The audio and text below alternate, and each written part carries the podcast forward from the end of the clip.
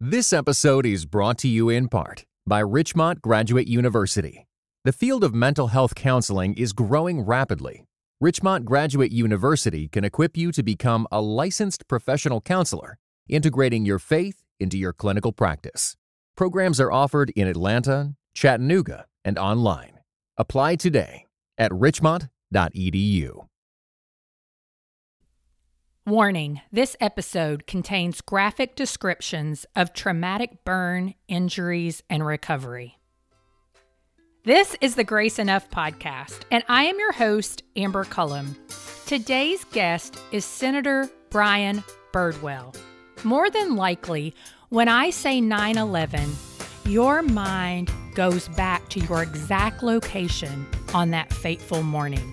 Maybe you remember who you were with or specific conversations you had, or what you were wearing.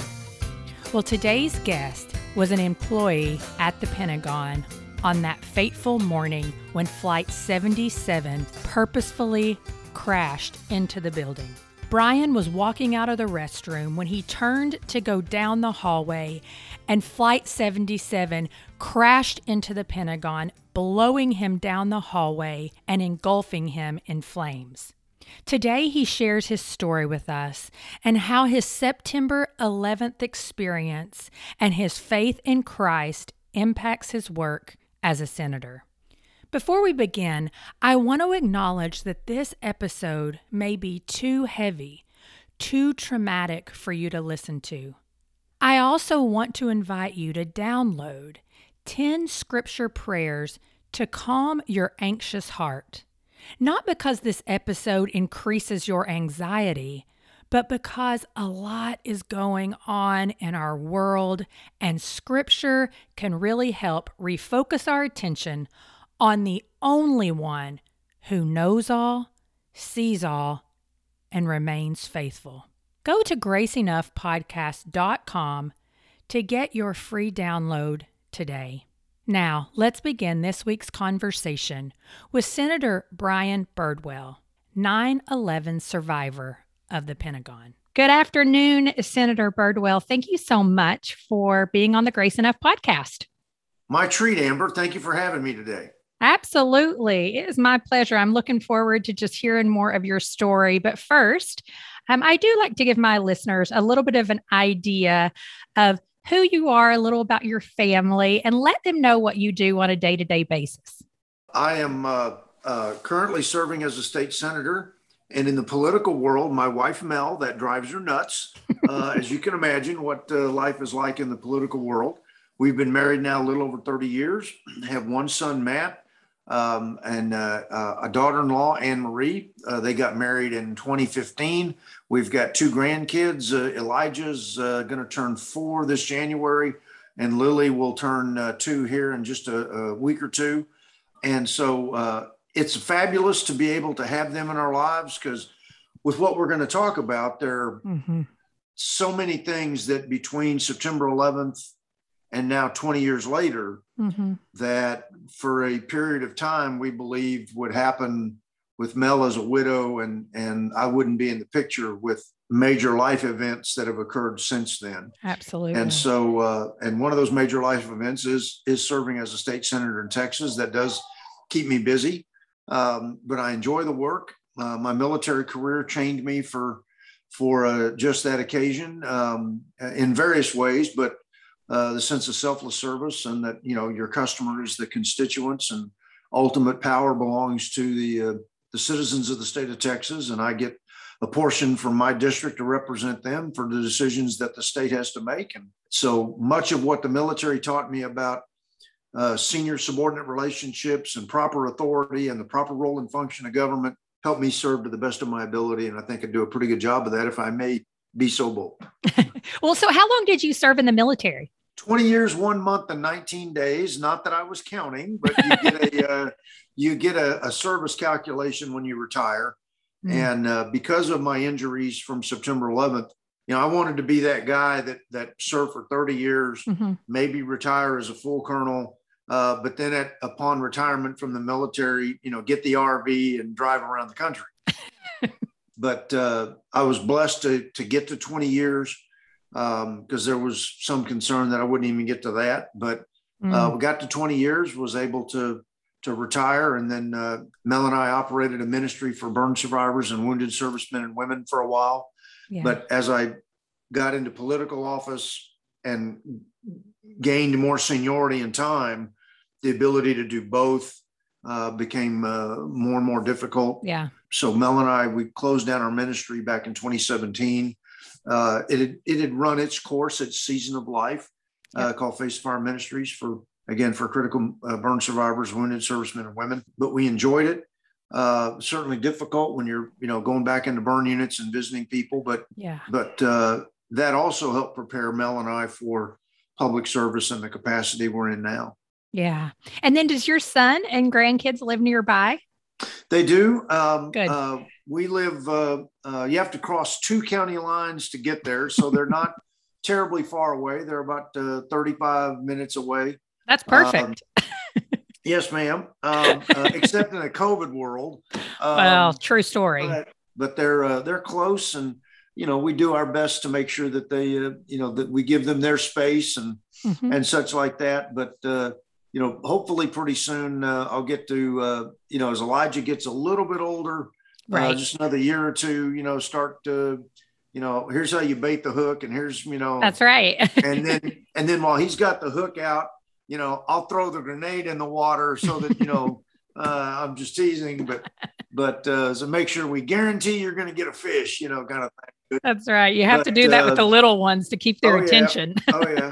And Lily, she's her own walking combat zone. Um, she is quite the little tomboy. Just you know, nothing, nothing phases her. So, oh, uh, so I look forward to awesome. when I can take them both out on the boat and get a little fishing in and and do those things that uh, that I didn't get to do with with grandfathers. Oh so, yeah, such a gift. Matt didn't either. So wow, we're trying yeah. to break that cycle. So yeah. Yes, because it is a gift. Oh, I have such great memories with all four of mine. So it's really a gift. But take us back. Um, tell me a little bit about your faith journey and when you came to know Jesus. I grew up in a very godly home. My uh, my parents divorced when I was less than a year old, and I love both my father and my my stepfather. My mom remarried a great godly gentleman that uh, about four years after, uh, well, I guess when about when I was four, maybe maybe a little younger than that. So I, memory's not mm-hmm. really clear back that far. But at age ten in 1971, uh, was at uh, and we'd grown up in the church, but I'd reached that age of understanding, uh, recognized that in my sinful state before a holy God, I needed to reconcile myself to Him, and the only way to do that was through the uh, the sacrifice of his uh, of his son Christ on the cross, made that recon- recognition and reconciliation, accepted the Lord as my Savior, and and uh, as they say, the rest is history. And from seventy one on, you know, the ups and downs of life. Uh, some, and sometimes, you know, military career, there were some some low points and then some yeah. high points and and things to that nature. Uh, met Mel, we got married. Uh, had Matthew, our son, about two and a half years. I think it was two and a half years after we got married and since scripture says that you know blessed is a man who has many children they're like arrows in the quiver since matt was uh, a nuclear tipped uh, arrow we, we, we stopped at one um, but uh, one of the challenges in the military is with the, the constant moving mm-hmm. um, could be as often as a year depending upon whether it's schooling uh, or less than that you could yeah. go to some place for six months for school And whether it's your chapel or your church experience can widely vary. Mm-hmm. Um, and when we were in in uh, DC, our family experience with our church at Immanuel Bible there in in Springfield was just incredible. Mm-hmm. Um, it was the, the best of both worlds. You know, I had a pretty good job in the Pentagon. There, there's a lot of jobs that, you know, are you know, yeah.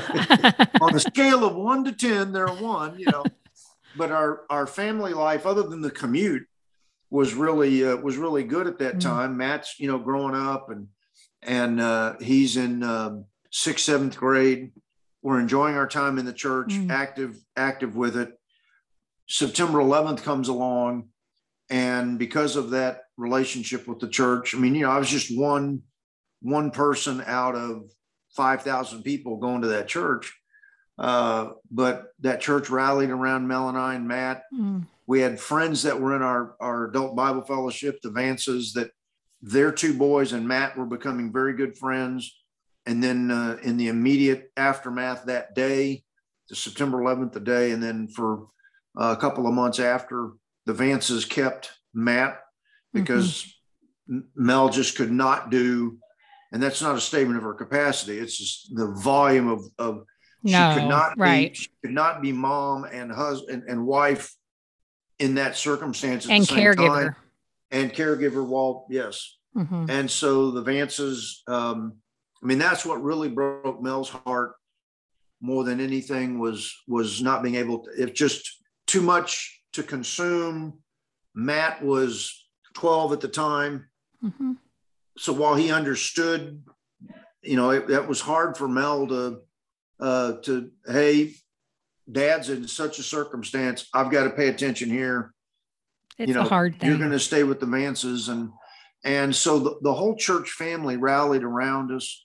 Um, there was one other family that, that was directly impacted. He was, he was killed. So after the remains and, and such, you know, and, and they moved back to Mississippi. Um, our church rallied around us. And mm. uh, I mean, they brought Thanksgiving dinner to the hospital and, and uh, it was really just what, what the Lord calls us to be in, in being service to our, our, uh, our fellow believers, our fellow man. It is amazing how the body of Christ, when you go through a traumatic experience or really just any kind of loss, uh, if they rally around you, it, it really yeah. opens your eyes to um, yeah. just how much we need community. But I yeah. want to talk about the morning of 9 11. You know, you were working in the Pentagon and you were standing in an office with two colleagues. Yeah. I know you've told this story a million times, but you all were watching the World Trade Centers burn. And so, will you take us through kind of what happened that morning? Sure. Yeah, and the best of your ability, obviously. Sure. Um, normally, there are six of us in the in the front office. I worked for a flag officer, and we had two chief executives or two executives that we that uh, that we were working for. Major General Van Antwerp was our two star uniformed uh, military primary staff officer and then Jan Menig was the deputy. She was an SES 5, which is a two star equivalent, but she's on the civilian flag officer side. Colonel Williams was General Van Antwerp's aide.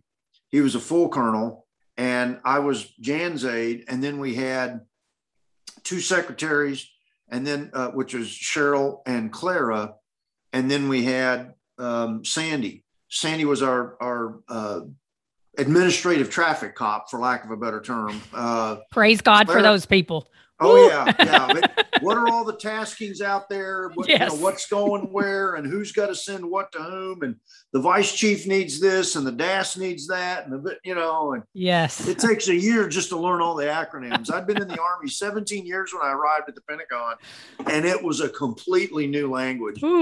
Um, but Clara was on on leave, Miss uh, Miss Menig's secretary, and so it's just General Van Antwerp, Miss Menig, Colonel Williams, myself, Cheryl, and Sandy. So Colonel Williams gets General Van Antwerp and Miss Menig over to the DoubleTree, the hotel that's across 395 from the Pentagon in Crystal City there, because we were hosting the Garrison Commanders Conference, and then I, Cheryl, and Sandy settled in for what we thought would be a slow day. Sandy's daughter Sam works up in New York, in New York City, and about nine o'clock calls Sandy, says, "Hey mom, turn the TV on. The World Trade Center's been hit by a plane." Sandy hangs up the phone and is like, "Yeah, Sam just called me. Told you know." So we did what you, what Amber, we all did. Mm-hmm. Every other American were doing, whether you were already at work or you know your car radio yep. in the commute or or getting up and on the West Coast and watching what's going on and so we went into Miss Menig's office, turned on the TV, and the three of us, you know, you can see that first tower, uh, the North Tower, the one with the antenna mast, mm-hmm. that's already been hit. And you see this huge gaping hole, the, the black smoke. Yeah. And just that little voice in the back of our mind going, you know, as beautiful a weather it is, mm-hmm. And even though we hadn't had the Captain Sullenberger experience yet of landing that U.S. air flight out in the Hudson, right? That thought process is there that says, you know, if I've got a catastrophic failure, either at departure or on approach, I'm going to do everything in my power to yeah. put that thing out in the water and avoid mm-hmm. more death. And so I was thinking that on live TV, watch the the second plane second make uh, impact uh, at nearly 600 miles an hour into the South Tower, and that would confirm that that the first was no accident. Mm-hmm. Uh, knelt down with Cheryl and Sandy, and just we said a quick prayer that just Lord, we love our first responders, but recognizing that it's the largest office buildings in the mm-hmm. most constricted city in the world, um, or at least in the United States, that the bulk of the life saving is going to be your doing today. And so just having all those first responders in his hands, all those, particularly the people above the crash sites in the buildings with no thought that, that we were next. And it was quiet. Um, you know, granted, we're just the, you know, the city manager people, so to right. speak, but no phones ringing, yeah, nothing, just very quiet in the building. And around uh, 9:35, having had my morning Coke that morning, I love that uh, it's Coke and not coffee. well, I, yes, ma'am. And uh, I like the smell of coffee, but not the taste. But um, I'd had about seven o'clock when I got into the building, and and you know I'm at the desk and in uniform.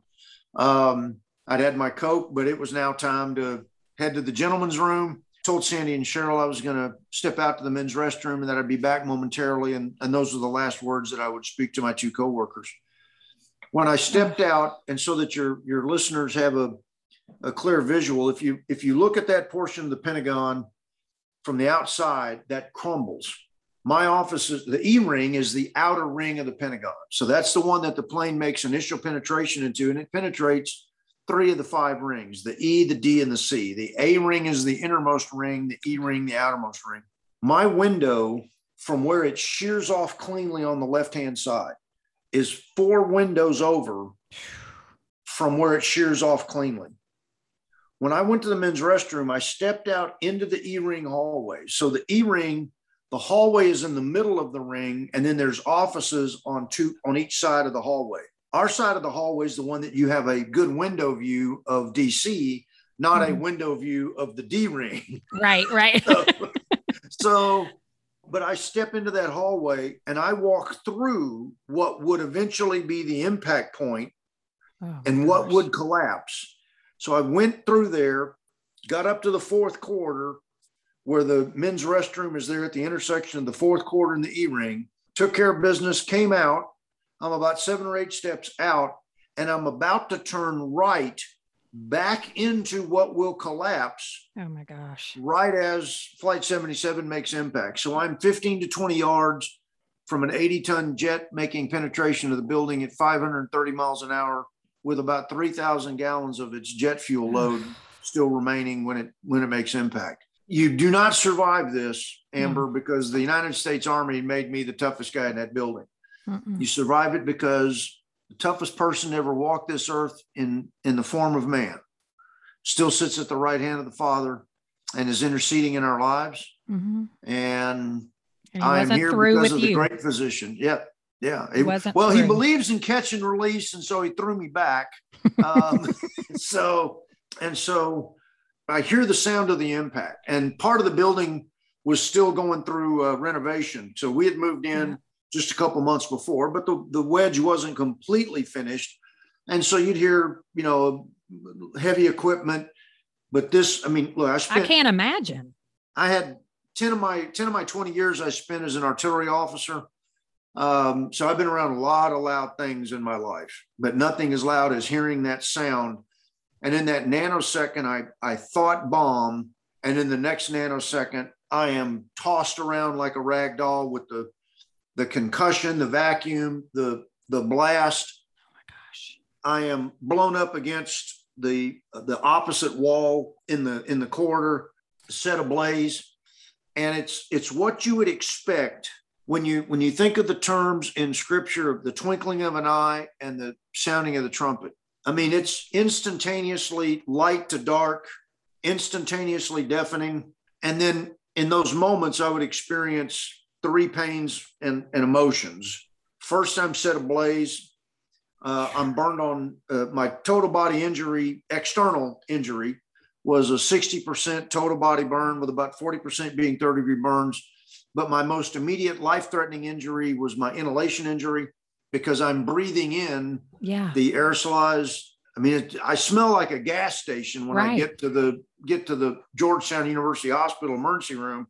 So on my exterior injuries, my arms from fingertip to armpit on both arms are completely circumferentially grafted. My my eyes, uh, the eye, lower eyelids, the the forehead, my ears are artificial cartilage. I used to have a ton of keloid. If you look closely, you can see not the keloid, but the line, the scar line, Yeah. where Dr. Cohen had to go in because shaving used to be a, a dangerous event hmm uh, just because it's you know trying to run a flat razor over the Rocky Mountains was Right. you know was dangerous. So all that had to be flattened out. But the backs of my legs, my back, um, my arms, facial area, and then uh, the scarring that comes from the donor site. So I'm I'm scarred more than just what was were burned. I'm scarred right. with, with how you have to take graft spot, you know, Yep. donor sites to graft and, and the like. The second pain and emotion is the one that that really defines terrorism, and that's the sense of panic that grabs your heart hmm when you realize you are facing a life-threatening injury and you cannot escape the source of that injury. You know, the Lord knits every one of us in our mother's womb with that zest for life, or call it Mhm. survival instinct. And I, you know, I'm struggling to get up uh, because of the damage to my inner ear balance from that. The, I sound. just yeah. The deafening the sound. concussion of that explosion. Uh, I mean, it's amazing that my hammer, anvil, and stirrup still Mhm. function. Now, my hearing is is very poor, but the balance to the, the cochlea, yeah. my ability to get up, uh, I get to all fours, but I, I never do stand up. And, and at this juncture, stop, drop, and roll is irrelevant because with the, the damage done to the building, the lights are out. The only thing I can see is the in, in front of me, there is this yellow orangish, you know, haze or blob. And then in the periphery, it's black because the lights are out. The building material that has been sprayed everywhere. I mean, it, it's miraculous I didn't have any puncture wounds from any of the uh, the building debris flying. Well, how were how did you get to a place where you were no longer burning? Well, I eventually did what we in the military never trained to do, and that's I quit. I gave up. Yeah. Screamed out, you know, Jesus, I'm coming to see you in a very loud voice. Collapsed to the floor, and accepted that I was going to die that day. And I went from the calamity of the of the trying to survive Mm-hmm. to the peace and quiet of knowing where I would spend eternity. Mm.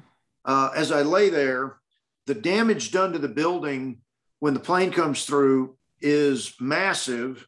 And one of the things that's it's damaged, the plane's damaged is all the water pipes that carry water for the sprinkler system.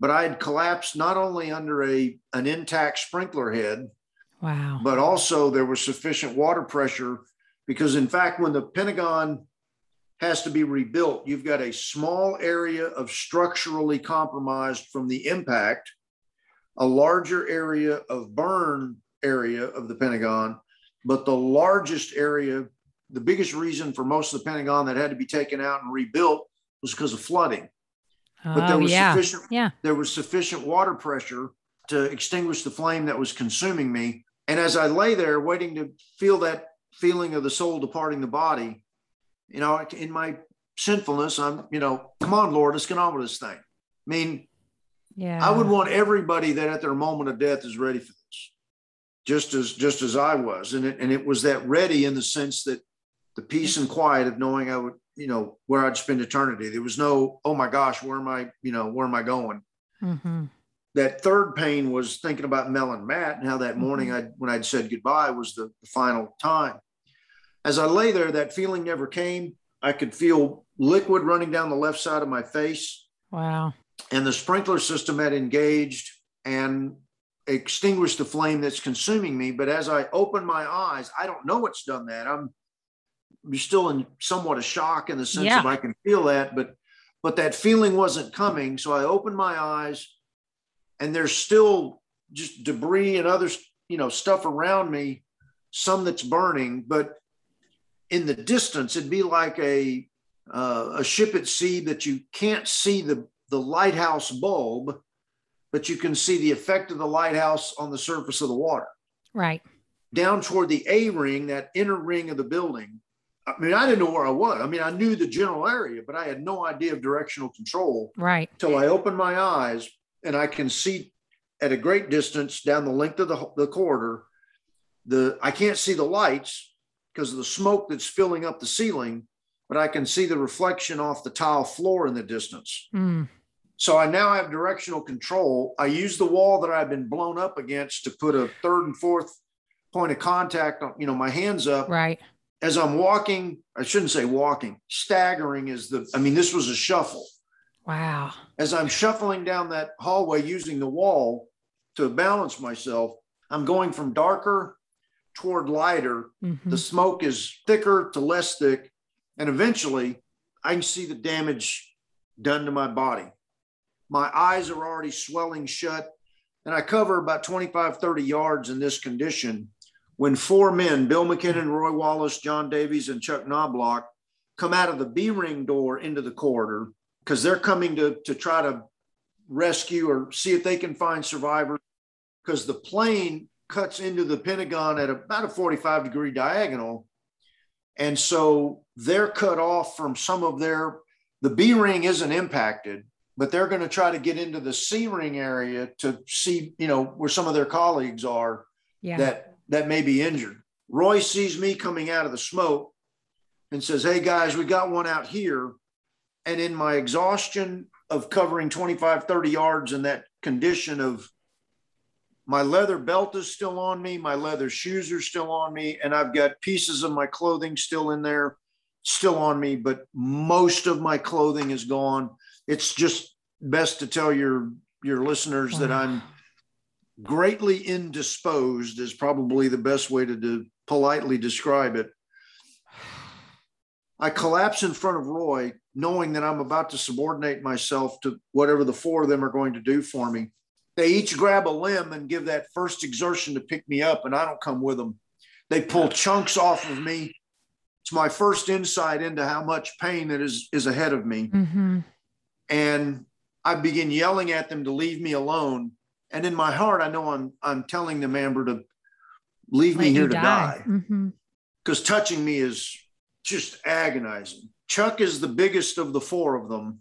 Chuck rolls me over on the left hand side Ooh. And then forcibly puts his arms underneath my the left side of my torso. And in doing so, what Bill, Roy, Chuck, and John essentially do is shake hands with each other rather than grasping me. Right. They're Okay. gripping each other's arms with my body weight resting on their arms Yeah. Yeah. they carry me through that B ring door into their office area where there's a pathway to get to the A ring.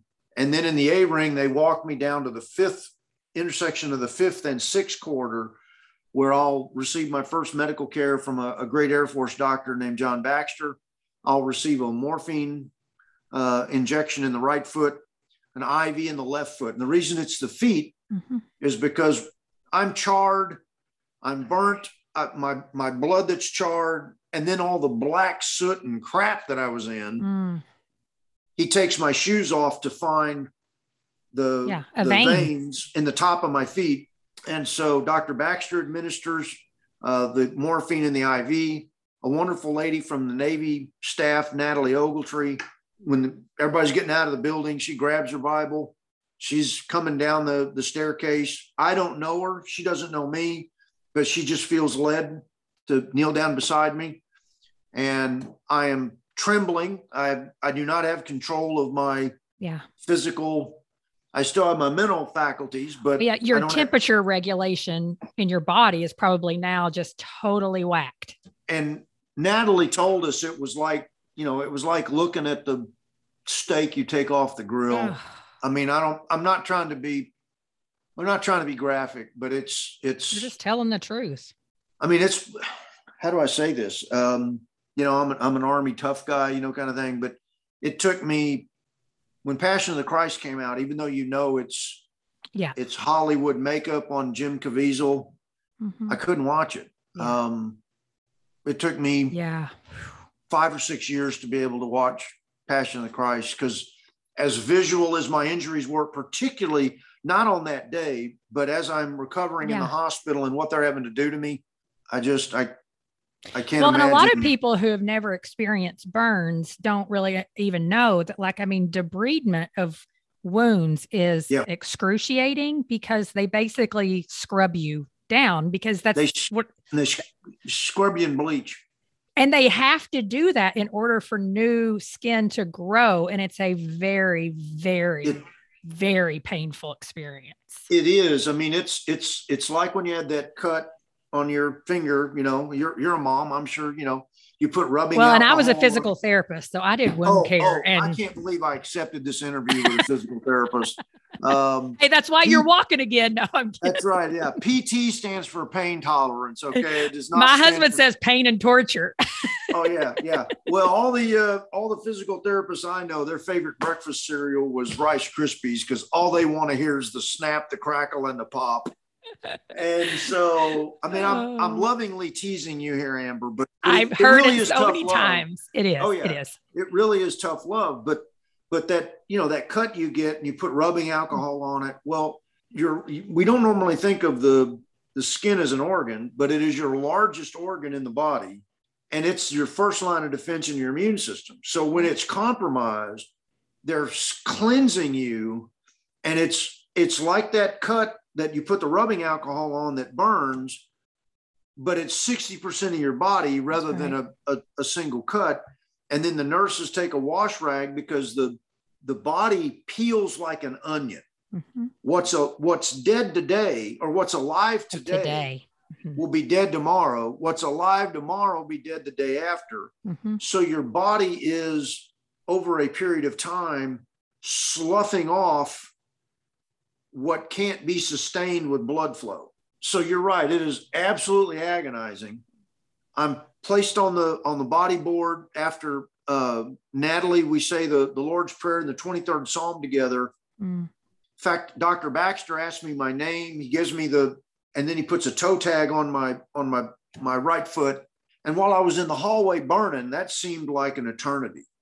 But in this evacuation it seemed it took about 45 50 minutes but it seems to go lickety split oh wow. I mean it's just i can't believe 45 minutes has passed. Wow. Um, but i get taken out to uh, uh, the north parking side of the building. They take the gurney off the, the golf cart. They keep put they go out to the parking lot. Hopefully that an ambulance will come out there and they can just get me in and, and get me somewhere but ambulances weren't forthcoming because the crash site's actually closer to the south side parking. So all the ambulances are going over there. North parking is oh a little harder to get to. You got to know where you're going to get there, kind of thing. And so there's a uh, an army captain. He was actually supposed to sign in that day. It was his first day of duty at the Pentagon. What a first day of duty at the Pentagon! Whoa. Yeah. Um, and so basically, throw his golf clubs and bags or whatever you know he had in the back of his his Ford Expedition they put my bodyboard in there. The nurse that hops in with me, Jill Hyson, is on her two weeks of annual training. She's an Air Force nurse, but she normally works at Georgetown University Hospital. That's the only hospital she knows how to get to. Wow. The other thing is when they the folks in the parking lot load me in the back of that Ford, that's when Major John Collison, one of my coworkers, worked in a different part of the building he didn't recognize me because I'm like I said, um, Bill McKinnon.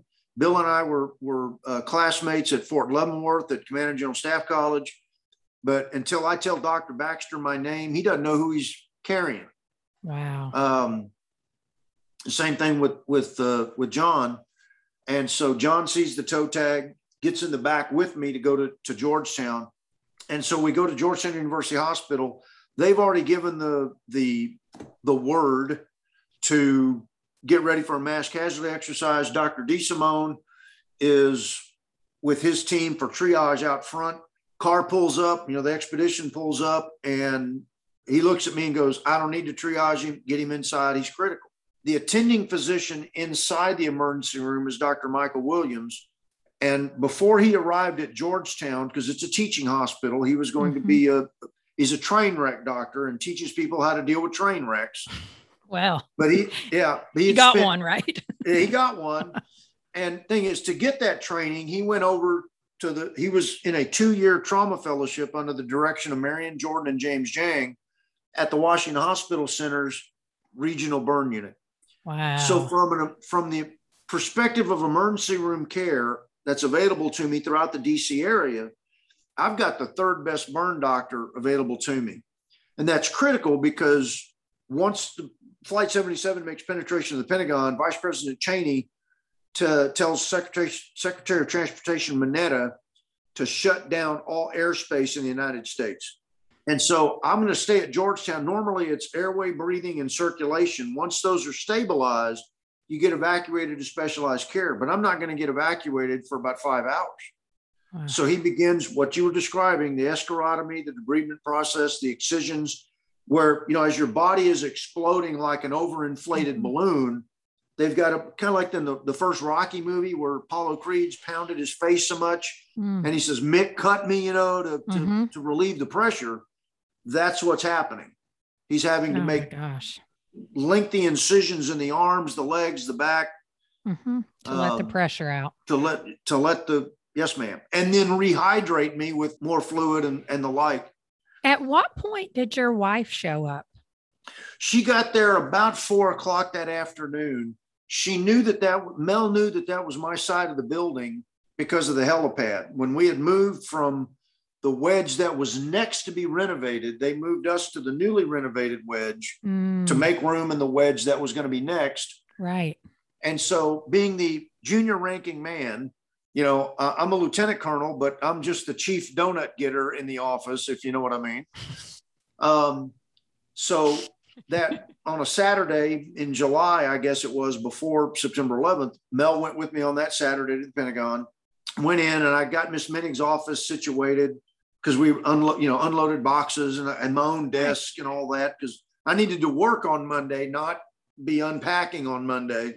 So I had to do the unpacking on the weekend. Well, Mel remembers it raining on the helipad, looking out at from the office. So when she sees the television and that side of the building, and she sees the helipad, she doesn't know which window's mine, but she knows it's this oh is not gosh. a good thing.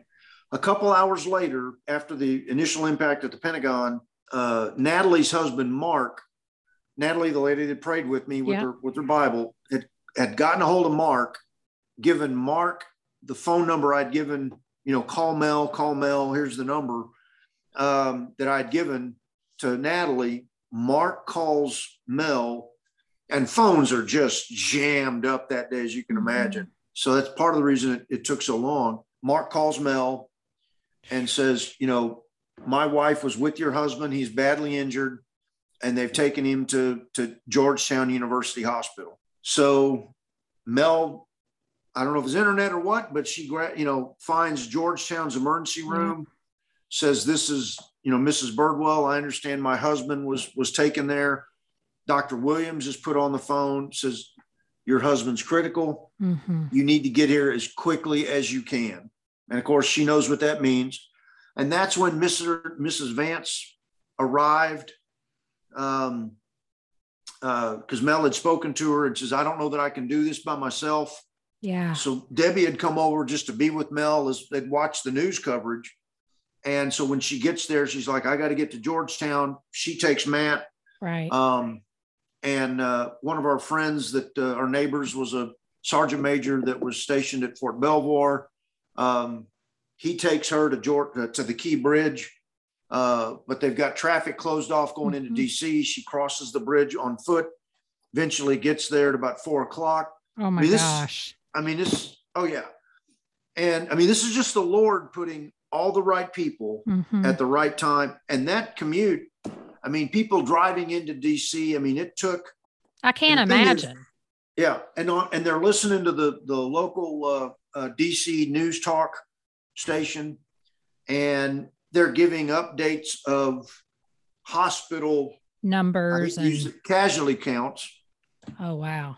And it's, you know, Inova Fair, Fairfax in that two hours went from, you know, five to 11 and other mm-hmm. hospitals. And it's always Georgetown one, Georgetown one. Wow. And, you know, I had that entire hospital's undivided attention. Wow.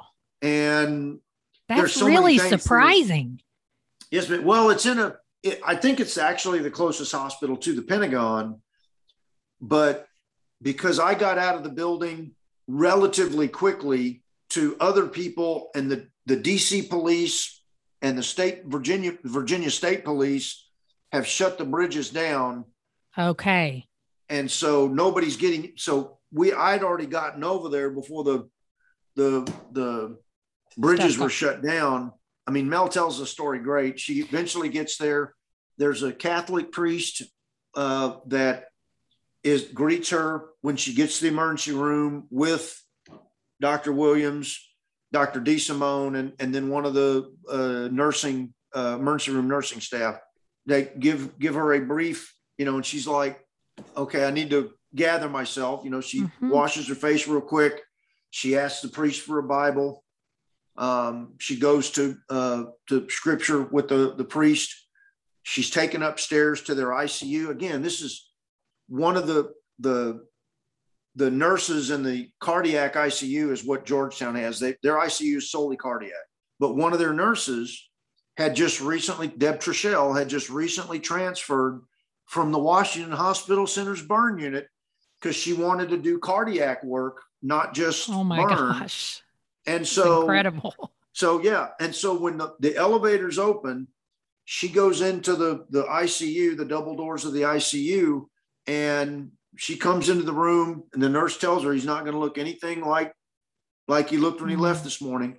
She said, "My head was the size of a basketball. Yeah, I'm I'm wrapped immensely." Dr. DeSimone says it's absolutely a miracle. I ran him. Dr. DeSimone says um, or I'm sorry, Dr. Plotkin, the orthopedic uh, doc, I said I ran him through the CAT scan twice looking for broken bones, particularly because I had a huge contusion on the back of my head yeah. from being blown, right. from being blown.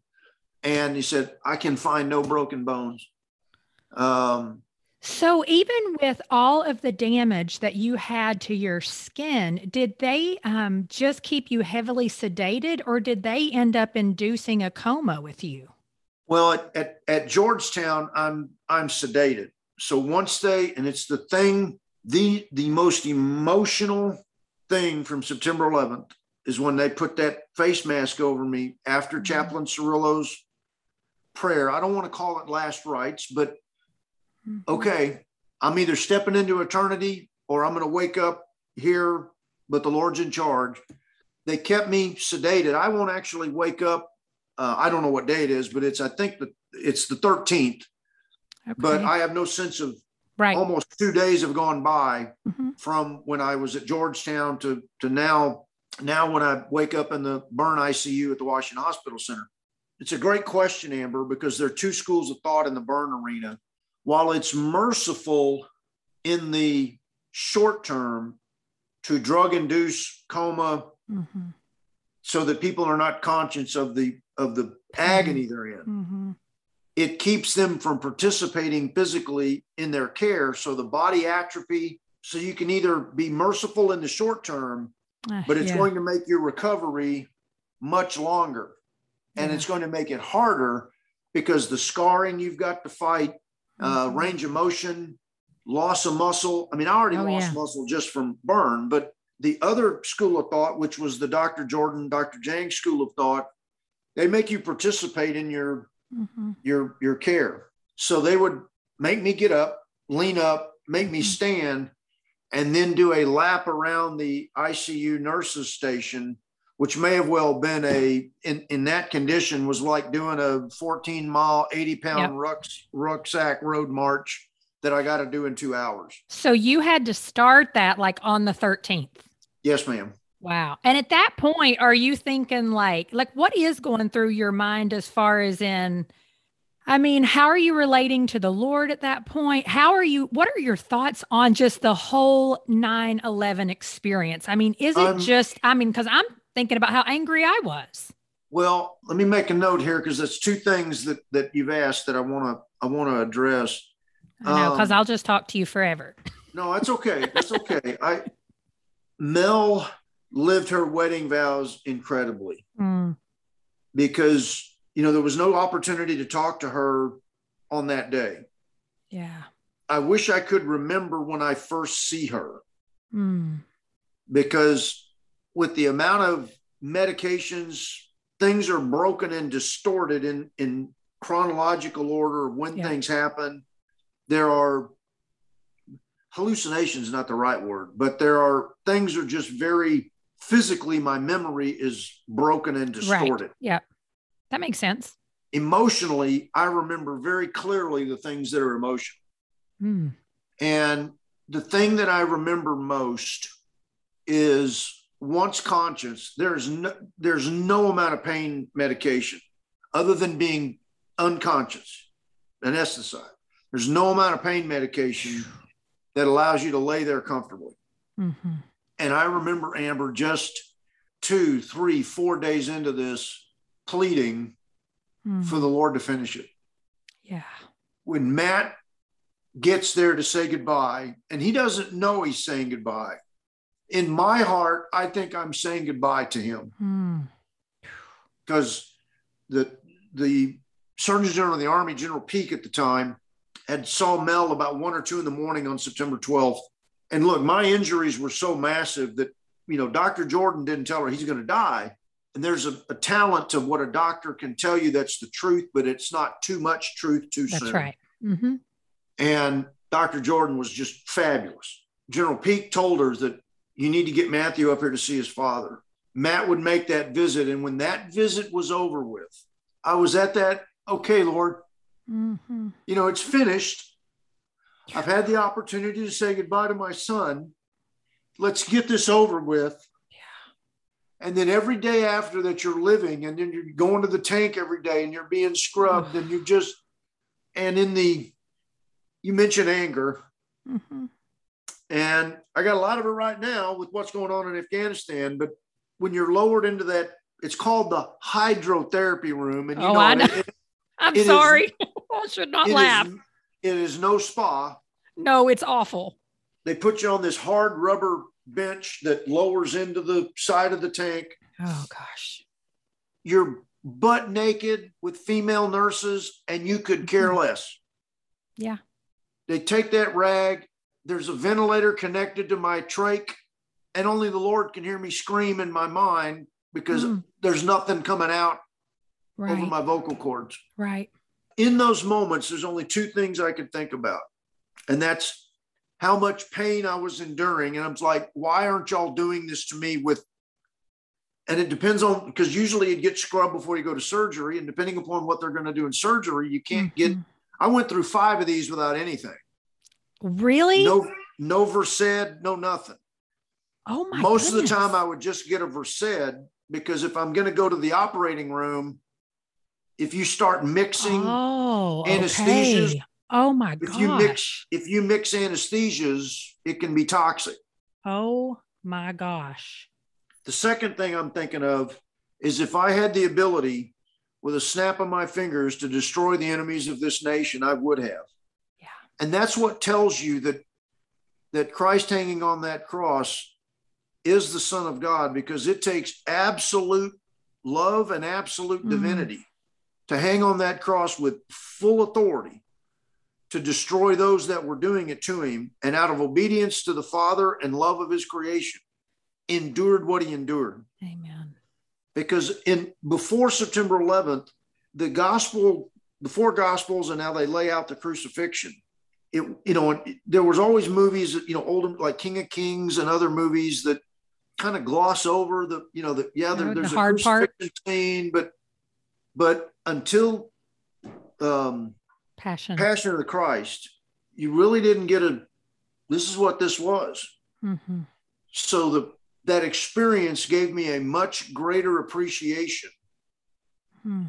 for the length and the agony that the Lord endured. And in my humanness, right. that I had to snap my fingers and Afghanistan as a nation would no longer exist. You know, I heard somebody say just recently that I think it was when I was listening to the book Confronting Christianity by Rebecca McLaughlin, and she said, You don't really know the extent that you would go to when you're really faced with your enemy unless you've gone through the experience that brings you to that place. Basically meaning like i don't i don't know that i have the capacity to murder somebody unless i'm in a place where somebody does something to my kid and i actually think that i could actually you know go through that yeah. and so when i'm thinking about what you're saying about you may not have thought that you could have done some horrible, horrible things to the enemy before. But when you see the agony that they've put not only you through, but people who did lose their lives at the yeah. at what they did, you're like, yeah. yeah, I could totally get rid of you.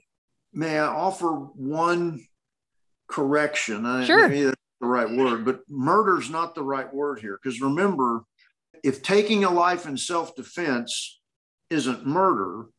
And remember, Romans 13 tells us that government bears the sword against those who would do evil. Mm. Now, domestically, that's done through our courts, district attorneys, the prosecutorial rules of evidence, etc.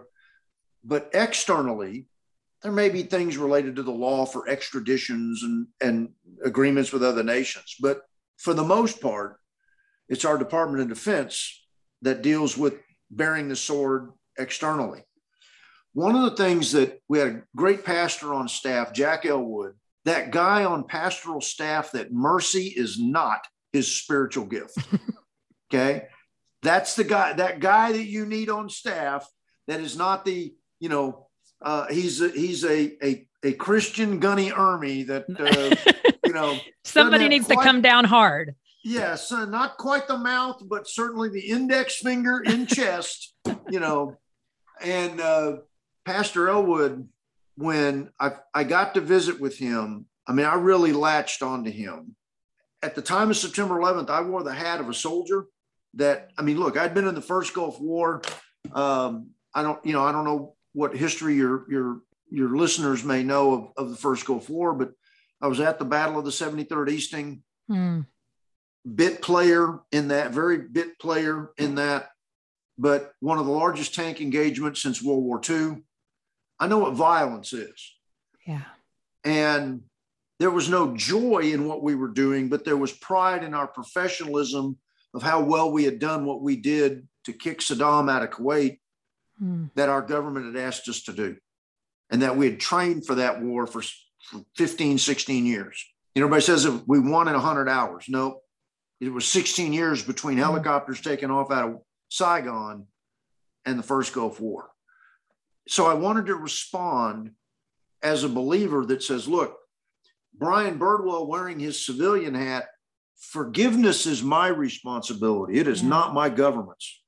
My government's duty is to protect me, not forgive on my behalf. Mm. Whether it's a district judge in a courtroom going, You've been adjudicated guilty, but I'm going to forgive you on behalf of the district that I represent as a, as a district judge that's a good point. That doesn't fly. The same thing on the on the external side. My government's duty is to protect me. If with what's going on in Afghanistan right now, I mean that I, I will just tell you how much my heart hurts. Mm. We've got an enemy over there, now not to turn our conversation all political, but it's That's the fine.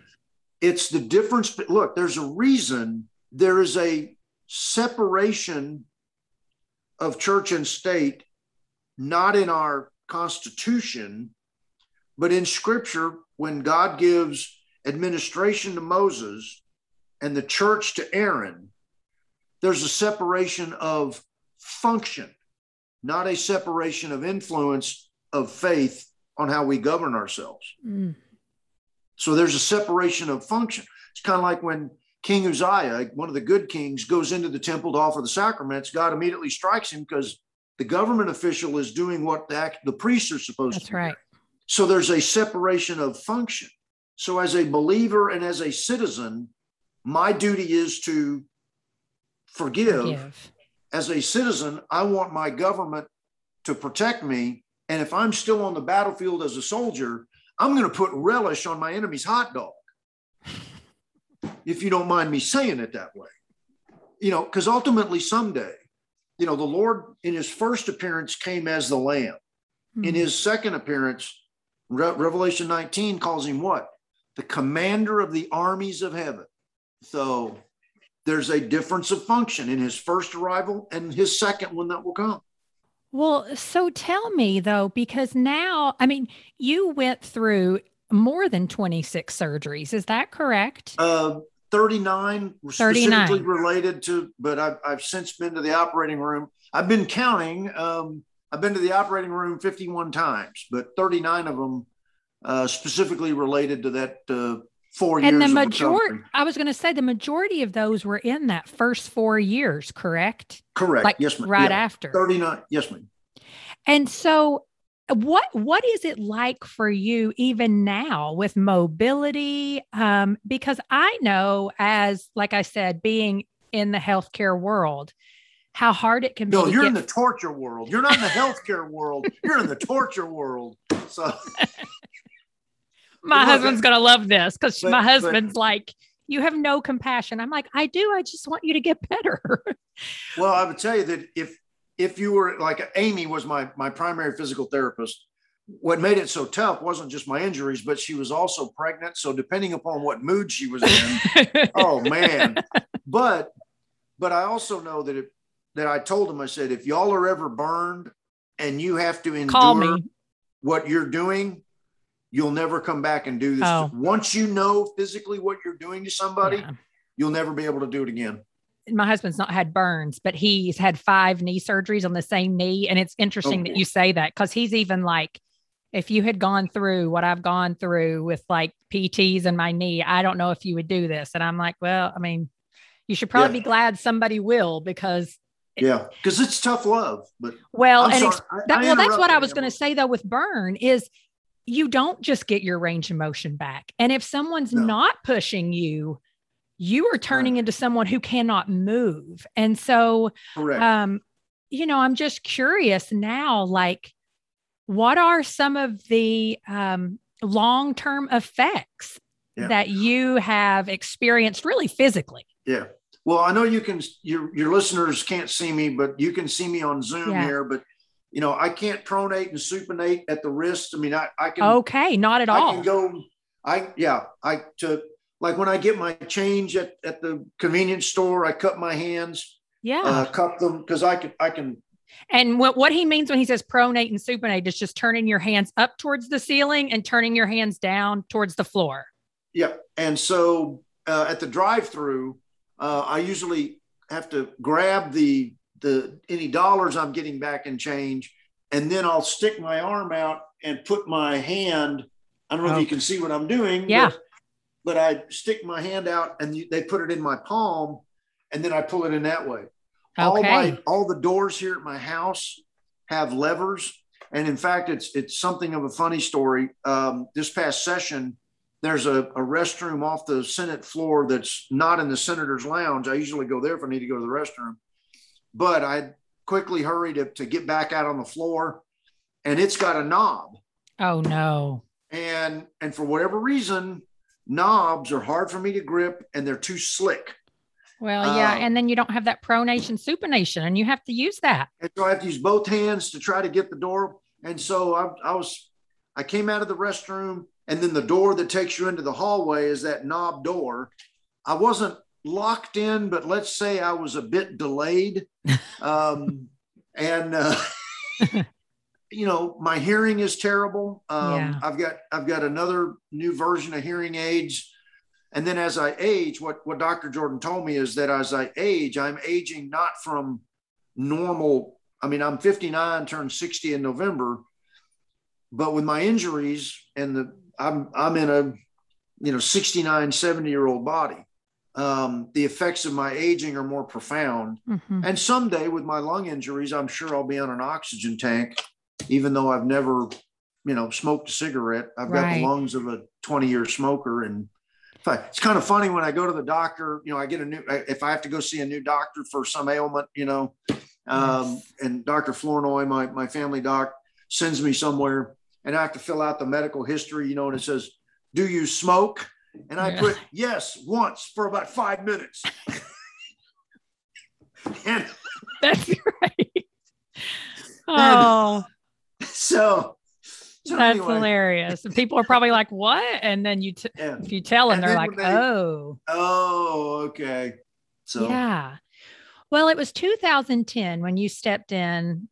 Well, at, you were elected um, yes, as ma'am. a Texas senator, and so as we close out here, how would you say? And you've shared a little bit, but your experience on 9 11 and your healing journey and you know your faith journey how would you say that it impacts your role as senator i'd always been politically aware uh, very civic citizenship yeah uh, minded particularly you know when when you're in the service and you know i always, right. we always made sure that you know even after mel and i got married we always voted absentee whether we were in germany or where you know or stateside you know we always voted back in our home district in, in texas um, because that's very important that you right. know you're civically minded. Because remember, Scripture tells us Exodus 18, 20, choose ye righteous men, such that fear God, that hate dishonest gain, to be leaders of thousands, hundreds, fifties, and tens. So if if we Christians are going to be salt and light in the culture, you got to open the shaker up and you know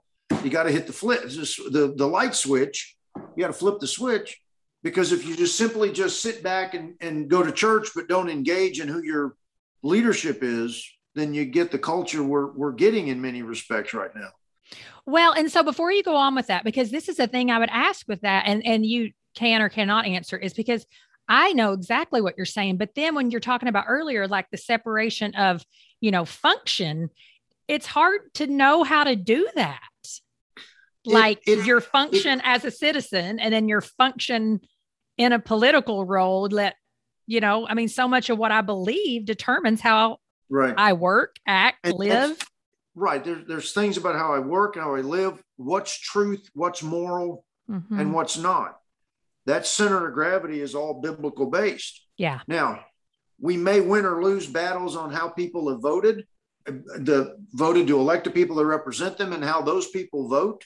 And we submit ourselves to that authority. I mean, look, the best mm-hmm. thing about representative republic is we get to choose, you know, our all of our Caesars that are in the the on the district benches and in the legislature and our governor. We also get to choose our, our president, but it's it's very similar to what the Ninth and Tenth Amendment are in the federal Constitution, in that it's not just what's the function between church and state mm-hmm. or the family. Because remember, the Lord creates, remember how scripture says, all things were created through him and nothing was created mm-hmm. without him. So it's not just the periodic table of the elements that the mm. Lord created. It's not just every everything in the animal kingdom and the the uh, the plant kingdom and and and the right. like, but He created three institutions. His first institution is marriage with Adam and Eve in the garden. In Genesis nine, um, we begin Noahic law after the after the flood that is eventually formalized. So you have the beginnings of civil government in Genesis.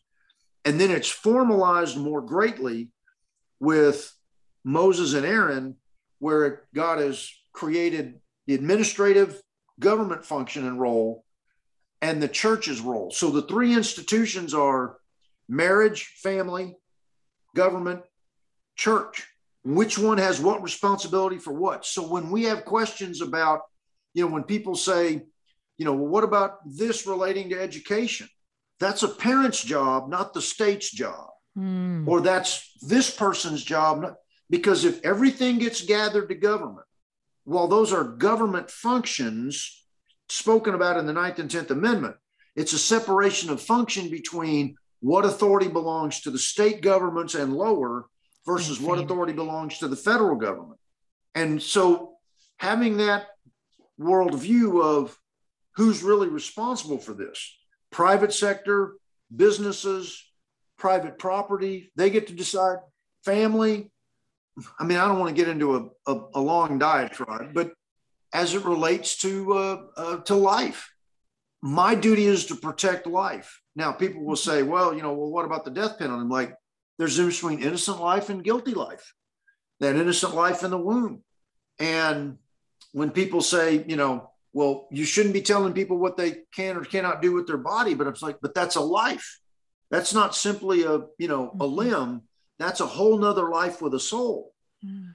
And so when you have that biblical worldview of how what's right and wrong, because look, there are there are challenges. There, the ectopic pregnancy, mm-hmm. um, or a pregnancy that is during a a malady like a cancer or something that that the treatment for the mother to survive yeah. may kill or you know so in those circumstances if your choice is less death or more death you always want less death yeah. if your choice is life or death you always want life life but if i've got enemies out there government's duty is to bear that sword mm. i don't get to get pick up the bayonet and go chase down osama bin laden and, and take care of justice of my own accord. There's a process by which our government picks up that sword mm.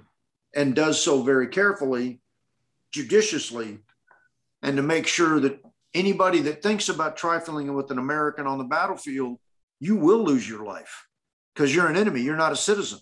I mean, mm. even Pontius Pilate gets citizenship right when he tells, when he says, he's a Galilean, send him to Herod. He is Herod's problem. He's a hmm. Galilean.